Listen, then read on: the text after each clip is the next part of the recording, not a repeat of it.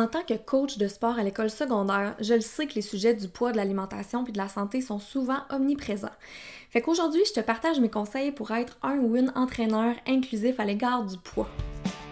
Allô, moi c'est Valérie Donne et je suis nutritionniste. Entre deux bouchées, c'est le podcast qui t'invite à réfléchir à tes comportements alimentaires et à ta relation avec la nourriture. Quand on y pense, on est toujours entre deux bouchées.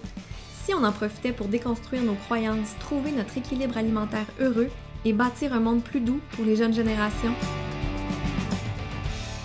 Allô, j'espère que tu vas bien puis que ton printemps est ensoleillé. Là, ça fait tellement du bien, la chaleur qui commence à se pointer. Euh, pour être bien honnête, là, il a failli pas y avoir d'épisode aujourd'hui. Je manquais d'inspiration, j'avais pas prévu d'inviter. Euh, il y avait la fin de semaine de Pâques que je voulais prendre en congé au complet, puis euh, bon, j'ai quand même des changements dans ma vie professionnelle en ce moment. J'aurais pu sauter une semaine. Mais j'ai décidé de reprendre une publication que j'avais faite il y a 2-3 mois, puis euh, d'élaborer un petit peu à partir de ça pour faire un épisode qui va être peut-être plus court, mais quand même vraiment, vraiment important.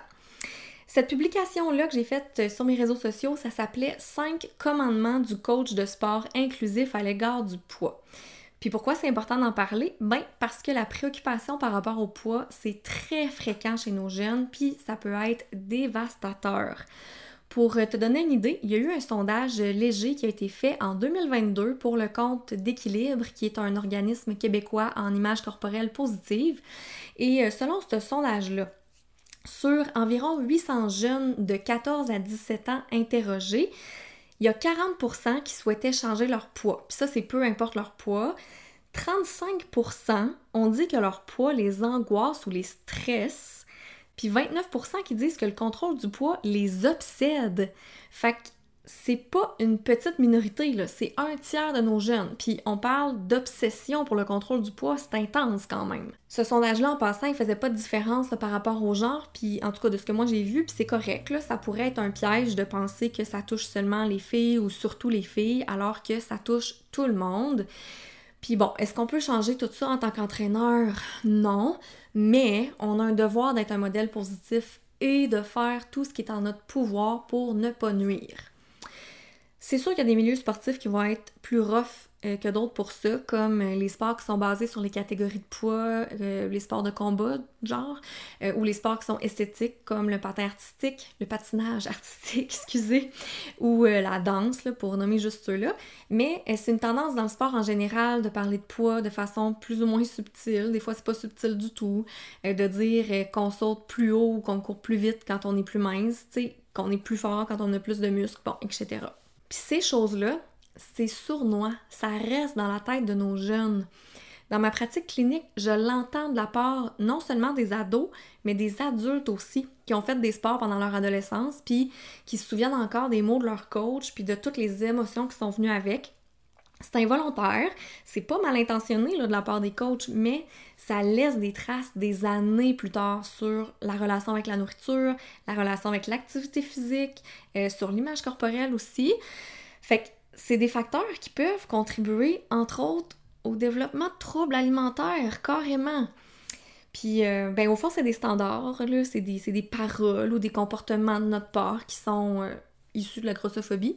Puis, euh, en passant, là, par rapport à ça, si t'es un parent, un entraîneur, un enseignant ou juste que ça t'arrive de côtoyer des enfants tout court, je te conseille la lecture du récent livre d'Edith Bernier qui s'appelle Grandir sans grossophobie, favoriser une image corporelle saine chez nos enfants. Vraiment une lecture très pertinente. Donc, comment on fait si on veut offrir un safe space à nos jeunes comme coach de sport, être inclusif dans notre discours, puis peut-être même leur offrir des facteurs de protection qui vont mettre les chances de leur côté pour avoir une image corporelle saine, puis une belle relation avec la nourriture, puis avec le sport? On part ça. Premier point, là je vais reprendre la façon que je l'avais écrit dans mes cinq commandements. Fait que premier commandement, du poids, tu ne parleras point. Quand je dis poids, là, ça englobe la composition corporelle, genre le pourcentage de gras, euh, le tour de taille, etc. Puis là, je parle pas nécessairement euh, justement des sports avec des catégories qui sont basées sur la pesée parce que, ben honnêtement, c'est pas ça que je coach. Puis j'aurais un malaise à le faire, c'est sûr C'est clair que dans ces sports-là, j'imagine que le poids y est abordé, mais je t'encourage à le faire avec beaucoup, beaucoup de sensibilité, puis peut-être t'assurer qu'il y a un ou une nutritionniste du sport qui est qualifié dans le domaine euh, de l'image corporelle positive ou des troubles alimentaires, euh, que cette nutritionniste-là est intégrée dans l'équipe ou offre de l'accompagnement ou des ateliers à l'école. Fait que bon, du, poids, tu ne parleras point. On s'entend là, c'est normal que tu aies des pensées par rapport au poids qui vont popper dans ta tête, là, c'est pas volontaire. On a toutes grandi avec des croyances grossophobes, puis même si on travaille à les déconstruire, ben ça s'en va pas facilement du jour au lendemain. Mais tu peux les garder dans ta tête en les verbalisant pas, t'évites de nuire aux autres. Puis pas juste à la personne à qui tu parles, mais à tout le reste de l'équipe qui t'entend, euh, puis même à toi-même parce que tu te le re-répètes pas à voix haute en plus de l'avoir eu dans ta tête. Puis en gardant ces pensées-là pour toi, mais tu fais un effort pour participer carrément à éradiquer la grossophobie. Euh, puis ce conseil-là, là, ça, ça s'applique même si ça se veut positif, qu'on veut parler du poids de façon positive. Puis même si tu parles pas directement aux jeunes, euh, puis même si ça s'applique à toi-même, si tu parles de toi, de ton poids, ou que tu parles de quelqu'un d'autre qui est pas là. Euh, exemple, si tu dis à ton assistant coach, Hey, euh, je saute plus haut depuis que j'ai perdu de la bédaine. Ben là, les jeunes, ils peuvent comprendre que de un, s'ils veulent performer, ben, faut être mince. De deux, la pire affaire qui pourrait arriver pour leur performance, c'est de prendre du poids. Fait qu'il faut tout faire pour rester mince. Euh, puis qui pourraient se faire chicaner ou même se faire mettre sur le banc par leur coach si euh, sont pas assez légers. Puis c'est pas ça que la personne a dit, là, mais c'est des choses qui peuvent résonner dans la tête des personnes qui entendent. Fait que ça renforce l'idée que le format corporel va apporter de la valeur à une personne, en plus d'augmenter les préoccupations des jeunes, puis ça, c'est qu'ils soient minces ou pas, là. Puis Honnêtement, là, on s'en fout que ça soit vrai que le poids la gravité, ça influence la hauteur de ton saut. De un, c'est pas les seuls facteurs. Bon. Puis de deux, en disant ça aux jeunes, de toute façon, on leur apporte aucune solution, on leur apporte juste des inquiétudes. Maintenant, si ton jeune t'en parle de son poids, ça veut pas dire de balayer ça du revers de la main. Mais pour adresser ça d'une façon qui est bienveillante, ben faut connaître ses propres limites, faut avoir pris le temps de déconstruire nos croyances d'adultes par rapport au poids, puis s'être éduqué en lien avec la grossophobie, comme tu fais euh, en ce moment là, en écoutant le podcast. Puis garde en tête que les jeunes y entendent assez partout autour d'eux que le poids c'est important. Ils font de leur mieux aussi là, quand ils viennent dans nos gymnases ou dans nos piscines ou peu importe le sport que tu coaches, ils viennent pour s'amuser, faire de leur mieux. Puis on est capable de se concentrer sur leurs forces sans parler de l'apparence de leur corps ou en en parlant de façon qui est très neutre. Puis il faut s'outiller pour pouvoir, si on a besoin, pouvoir parler aux parents pour que le jeune soit dirigé vers des services professionnels si jamais on vient avoir des inquiétudes par rapport à leur image corporelle ou autre. Bon, je me suis éloignée un petit peu du sujet du premier commandement, mais c'est pas grave, on va enchaîner avec le deuxième. Du matériel inclusif, tu demanderas. Par matériel, ça peut être beaucoup de choses. Là. J'entends de un, les maillots ou euh, les chandails de sport. Des fois, c'est prêté par l'école. Des fois, c'est les jeunes qui vont les choisir puis les commander eux autres mêmes. Euh, il y a des vêtements promotionnels aussi qui peuvent être offerts dans les écoles comme des euh, cotons wattés, des hoodies ou d'autres sortes de chandails. sérieux, là, si le fournisseur de l'école, genre le fournisseur de chandail, arrête à la taille large, ben demande à l'école de changer de fournisseur.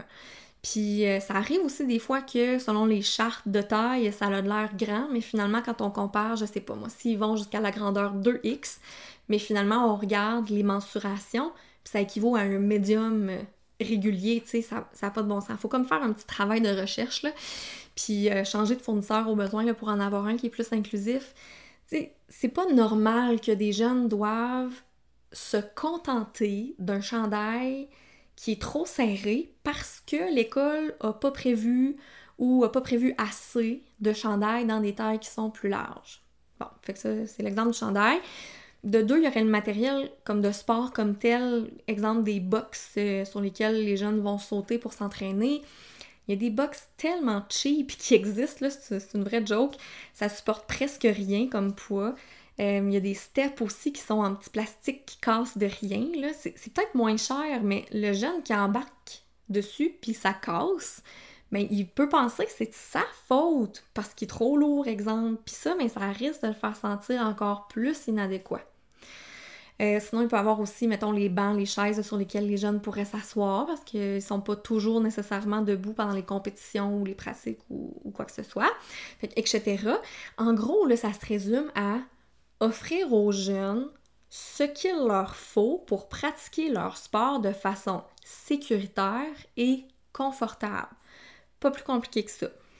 On veut que les jeunes bougent, ben il faut leur offrir ce qu'il faut pour le faire dans le plaisir, puis qu'ils se sentent inclus vraiment. Fait que comme ça, on contribue à contrer la grossophobie encore une fois, puis on transmet un message qui est positif. Commandement numéro 3, de la wellness diet, tu te tiendras loin. J'ai peut-être déjà parlé de la wellness diet dans le podcast, là.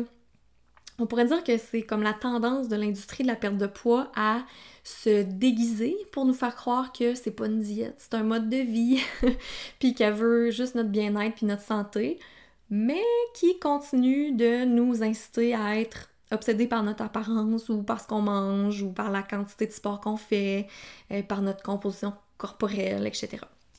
Fait que c'est la culture des diètes, mais déguisée finalement. Là. Et puis ça peut créer quand même ou renforcer des préoccupations qui sont excessives. Fait que comme coach, ben, si on donne à la base des conseils de santé bien-être qui se veulent bien intentionnés, mais qu'on est tombé dans la wellness diet, ben, on peut renforcer des préoccupations chez nos jeunes. Faut vraiment voir la santé dans une perspective très globale. Tu sais, c'est à la fois physique, psychologique et sociale.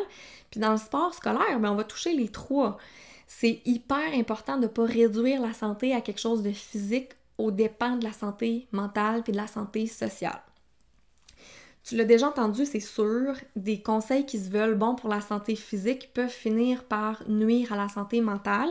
Exemple, si on est trop rigide dans notre alimentation ou dans notre pratique de sport, euh, comme je disais, on peut devenir obsédé par ça. Mais je vais aller encore plus loin que ça. Des conseils qui se veulent bons pour la santé physique peuvent finir par nuire à la santé physique. Une personne, là, exemple, qui va modifier ses habitudes alimentaires pour atteindre, euh, on va dire entre guillemets, un idéal de santé pour performer dans son sport, ben cette personne-là pourrait facilement trop se restreindre puis se retrouver, on va dire, sous-nourri ou dénutri ou tu sais pas nécessairement de façon très évidente, pas nécessairement un trouble alimentaire, mais quand même être en dessous de ses besoins, peut-être avoir quelques carences qu'on qu'on remarque pas trop. Puis ça, ben, ça peut augmenter, exemple, sa fatigue, puis même ses risques de blessure. Puis c'est beau la théorie de la nutrition sportive qu'on trouve sur Google, là, mais c'est pas pour rien qu'il y a des nutritionnistes qui développent une expertise dans le domaine. C'est super complexe.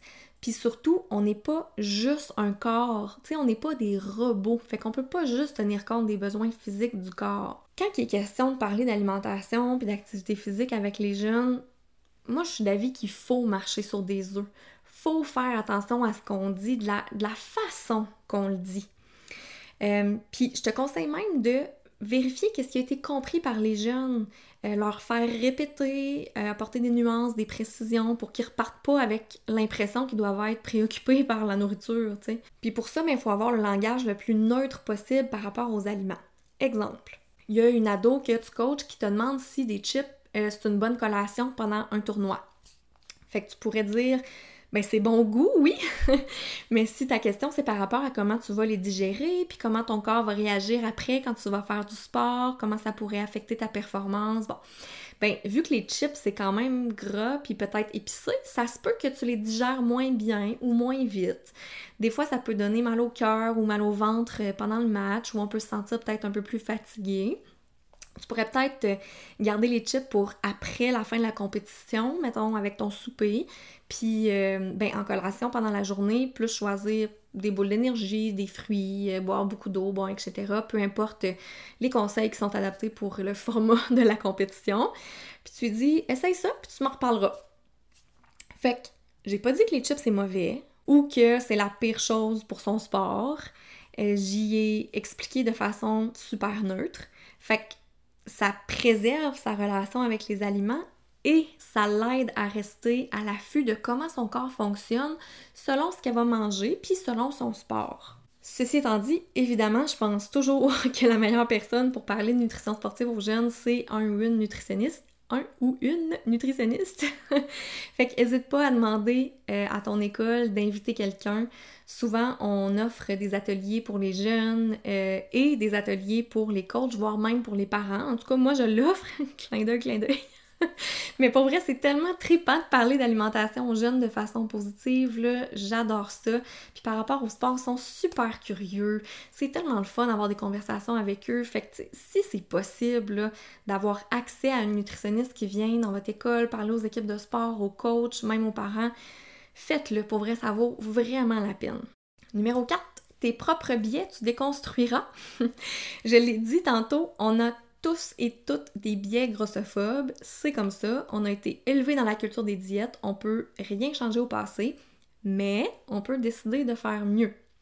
C'est pas parce que toi-même tu une relation euh, conflictuelle avec ton corps ou avec les aliments que tu peux pas encourager les jeunes à améliorer la leur. Mais quand on s'informe, quand on s'éduque tranquillement sur le sujet, ben, ça aide beaucoup.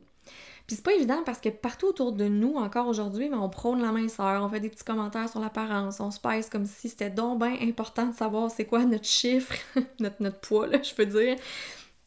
Mais ça peut changer graduellement. Faut faire l'effort conscient de consommer du contenu diversifié, d'être ouvert d'esprit, puis d'écouter vraiment le vécu des personnes grosses, des professionnels de la santé qui ont euh, une pratique inclusive à l'égard du poids, euh, être empathique, puis utiliser sa pensée critique.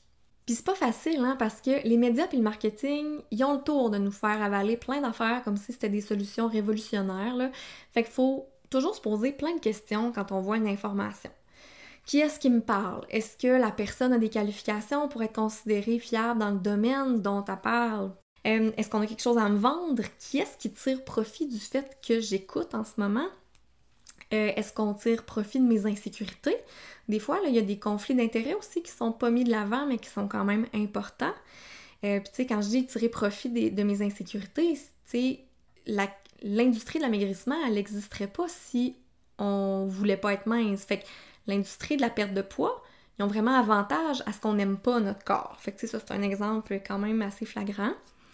Ensuite, on peut se demander, mais ça pourrait être quoi les biais de la personne qui me parle? Puis ça serait quoi mes biais à moi? Est-ce qu'il y aurait un revers de la médaille euh, dont on me parle pas en ce moment? Est-ce que moi, j'ai des compétences suffisantes pour me former une opinion sur le sujet? Tu sais, lire une étude, là, sérieux, même moi, j'ai de la misère. C'est pas évident de comprendre les subtilités des méthodes puis des limites. Fait qu'il faut reconnaître nos limites quand vient le temps de, de juger de la fiabilité d'une information aussi. Souvent, il manque de nuances. Euh, on peut se demander où est-ce que je pourrais trouver des informations qui sont fiables à ce sujet-là, à qui je peux m'adresser. Puis ces questions-là, je les ai publiées le 1er avril euh, sur mes réseaux sociaux en disant que la pensée critique dont on fait preuve euh, quand on pense que ça pourrait être un poisson d'avril, ben on devrait toujours l'utiliser toute l'année. Puis, tu peux aussi inviter les jeunes à se poser ces questions-là quand ils te parlent d'infos qu'ils ont vues sur, euh, sur Internet. Cinquième et dernier commandement, un modèle positif tu incarneras. Parce que peu importe ce que tu dis, ben les jeunes, ils observent puis ils retiennent ce que tu fais. fait que tu peux leur montrer que tu manges assez pour combler tes besoins, que tu bouges pour le plaisir que ça te procure, puis pour tous les bienfaits autres qu'un potentiel effet sur tes muscles ou sur ton poids tu peux montrer que tu as du fun à manger, que c'est plaisant, euh, que tu prends la parole quand tu es témoin de grossophobie, que tu apprécies ton corps pour toutes sortes de raisons qui n'ont rien à voir avec l'apparence. Et euh, puis quand je dis de leur montrer tout ça, c'est pas de le pointer du doigt chaque fois en disant regardez les jeunes. c'est plus de le faire au quotidien, de l'intégrer dans ton discours euh, de tous les jours. Tu peux aussi intégrer des notions d'autocompassion dans ta façon de coacher, normaliser les difficultés des jeunes, euh, puis leur apprendre à prendre soin de leur corps, à identifier, respecter leurs limites, etc. Ça peut faire partie aussi du rôle d'un coach qui, qui, veut être bienveillant puis inclusif. Puis incarner un modèle, ben c'est aussi travailler sur sa propre relation avec les aliments, puis avec le sport, travailler sur ses croyances, sur son image corporelle, puis au besoin consulter euh, un ou une professionnelle. Puis surtout, ben, je t'encourage à écouter tes jeunes, à leur adresser tes inquiétudes si c'est possible de le faire avec plein d'ouverture puis euh, d'empathie. C'est ce qui conclut l'épisode. J'espère que ça te rejoint. Je t'invite à le partager aux personnes de ton entourage euh, à qui ça pourrait s'adresser. Plus le message va voyager, plus on va contribuer à créer un monde qui est plus doux pour les jeunes générations. Puis ça, tu le sais, ça me tient beaucoup à cœur. Tu peux me retrouver euh, sur mon site web au nutritionvaleriedonne.com ou sur les réseaux sociaux vdonne.nutrition. À bientôt! Bye!